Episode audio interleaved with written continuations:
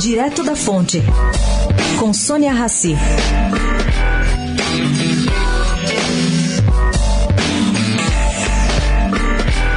Vem aí um teste deste começo de ano para saber se o colecionador de arte está com o bolso cheio ou não.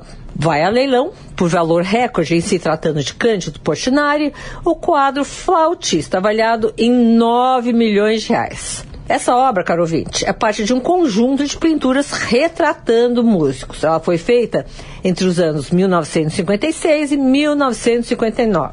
Trata-se de uma obra três vezes mais cara que a vendida por 3 milhões de dólares, que já era um recorde. Bom, o preço estimado por Rodrigo Brant, da Cavas Galeria de Arte, onde vai ocorrer o leilão dia 12, é esse aí que eu acabei de falar, 9 milhões de reais. Mas há muitas dúvidas se isso vai sair. Mesmo porque esse Portinari será vendido ao lado de outras 115 obras feitas por artistas como Antônio Dias, Cícero Dias, de Cavalcante, Tomiotaki, Pansetes, enfim, até o Antônio Bandeira.